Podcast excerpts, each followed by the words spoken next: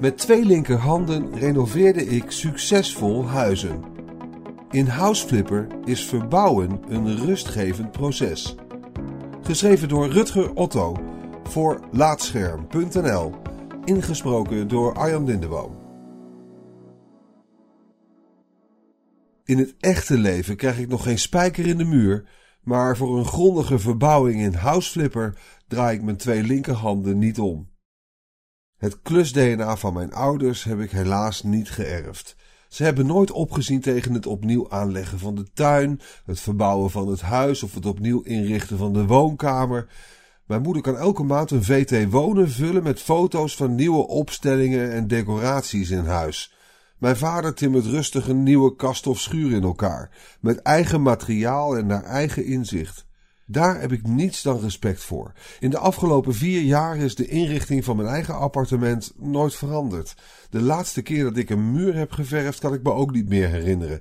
Heb ik eigenlijk wel eens een gat in een muur geboord? Hmm. Hoewel ik geen zin heb in klussen en ik mijn eigen energie liever steek in andere dingen, kocht ik toch House Flipper.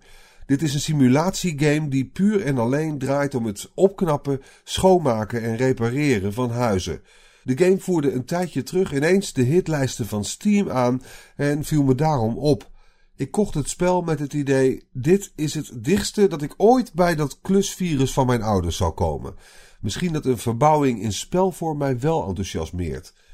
Mijn kantoor als huizenopknapper in Houseflipper is ironisch genoeg een bouwvallig schuurtje op een simpel grasveld. Toch mag ik niet klagen over het aantal mensen dat me inhuurt.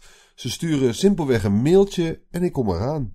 Soms wordt me gevraagd een babykamer in te richten. Een andere keer word ik ingehuurd om een schuur op te ruimen.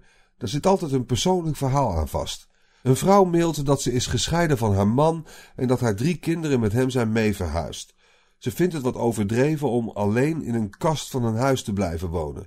Alles moet opgeruimd en ze wil een nieuw likje verf op de muren. Opvallend is dat even opruimen vaak neerkomt op het weggooien van lege dozen of het verwijderen van een compleet kakkerlakkennest. Maar ik klaag nooit en doe wat van me verwacht wordt.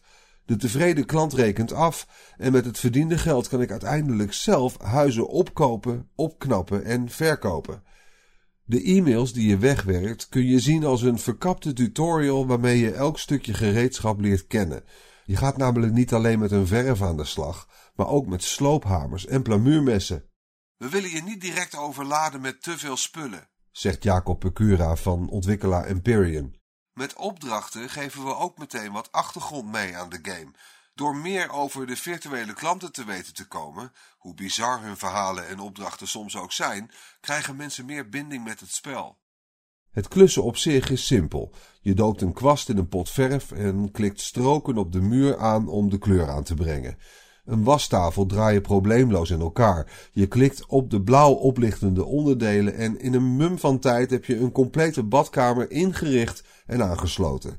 Terwijl ik achteroverleunend wat rondklik, zie ik mijn vader in gedachten nog een volle dag keihard zwoegen om een lekkende leiding te verhelpen. Houseflipper werd aanvankelijk door een team van negen mensen gemaakt. Inmiddels zijn dat er twintig. Van sommigen liggen hun roots in het verbouwen van huizen. Enkele ouders van de teamleden renoveren huizen, zegt Pecura. Onze directeur heeft zijn eigen vakantiepark opgebouwd. We hebben zelfs ons eigen kantoor verbouwd. Bij het Houseflipper-team ging het klusvirus dus niet helemaal verloren. De game verscheen in mei van dit jaar. Helemaal tevreden waren de makers destijds nog niet. We hadden er hard aan gewerkt, zegt Pecura, maar we wisten dat de versie die we hadden uitgebracht niet zo goed was als we wilden. De game lijkt inmiddels wel een trouwe schare fans te hebben, die de afgelopen maanden meedachten over verbeteringen. Maar wat is er nou zo leuk aan? Op fora en commentaar op Steam lees ik precies wat mij ook aanspreekt aan Houseflipper: het zen-gevoel. Pecura is van het gevoel op de hoogte, maar zegt geen idee te hebben hoe dat komt. Misschien omdat onze spelers veranderingen in een gebouw relatief snel tot stand zien komen, gokt hij. Het is rustgevend om te zien hoe jouw inbreng een huis kan veranderen. Ik denk dat dat klopt. De gameplay stelt weinig voor, want je moet iets oplossen en het spel vertelt je precies hoe je dat moet doen. Dat voer je uit door alle stappen te volgen en klaar. Het huis ziet er fantastisch uit. Geen stressvolle deadlines en snel resultaat. Maar dat is niet het enige. De animaties geven voldoening, met name bij het in elkaar zetten van bijvoorbeeld wastafels of douchecabines waarbij onderdelen in elkaar schuiven. Het past altijd perfect en elke moer draait met een gladde animatie vast. Houseflipper is ASMR in gamevorm. Het zijn juist de simpele, vaak wat hersenloze opdrachten die dat zengevoel oproepen. Maar dat zal niet voor iedereen gelden. Ik denk dat mensen Houseflipper graag spelen omdat ze zichzelf kunnen uitdrukken in de huizen die ze renoveren, zegt Pecura. Daarbij geeft het spel hen een kans om iets totaal anders te doen dan in het echte leven. De makers van Houseflipper blijven daarbij werken aan de game. Pecura belooft dat er in de komende tijd veel meer mogelijkheden bijkomen, ook buitenshuis.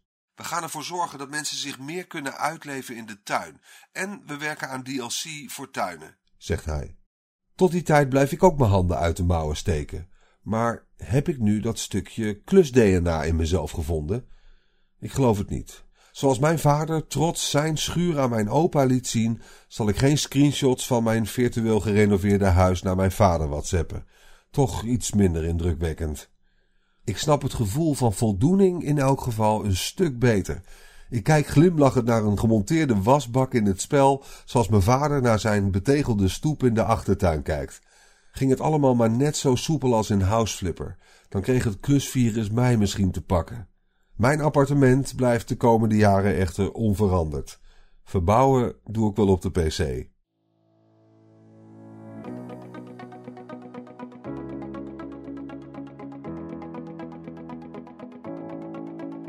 Dankjewel voor het luisteren naar deze aflevering van Laatscherm voorgelezen. Als je waardeert wat we hier doen, dan zouden we het leuk vinden als je iemand anders vertelt over Laatscherm.nl of een van onze verhalen deelt op social media.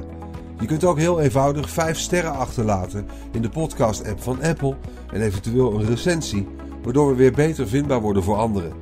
Luister ook naar onze andere podcast, Praatscherm, en ga voor meer verhalen, geschreven of gesproken, naar laatscherm.nl.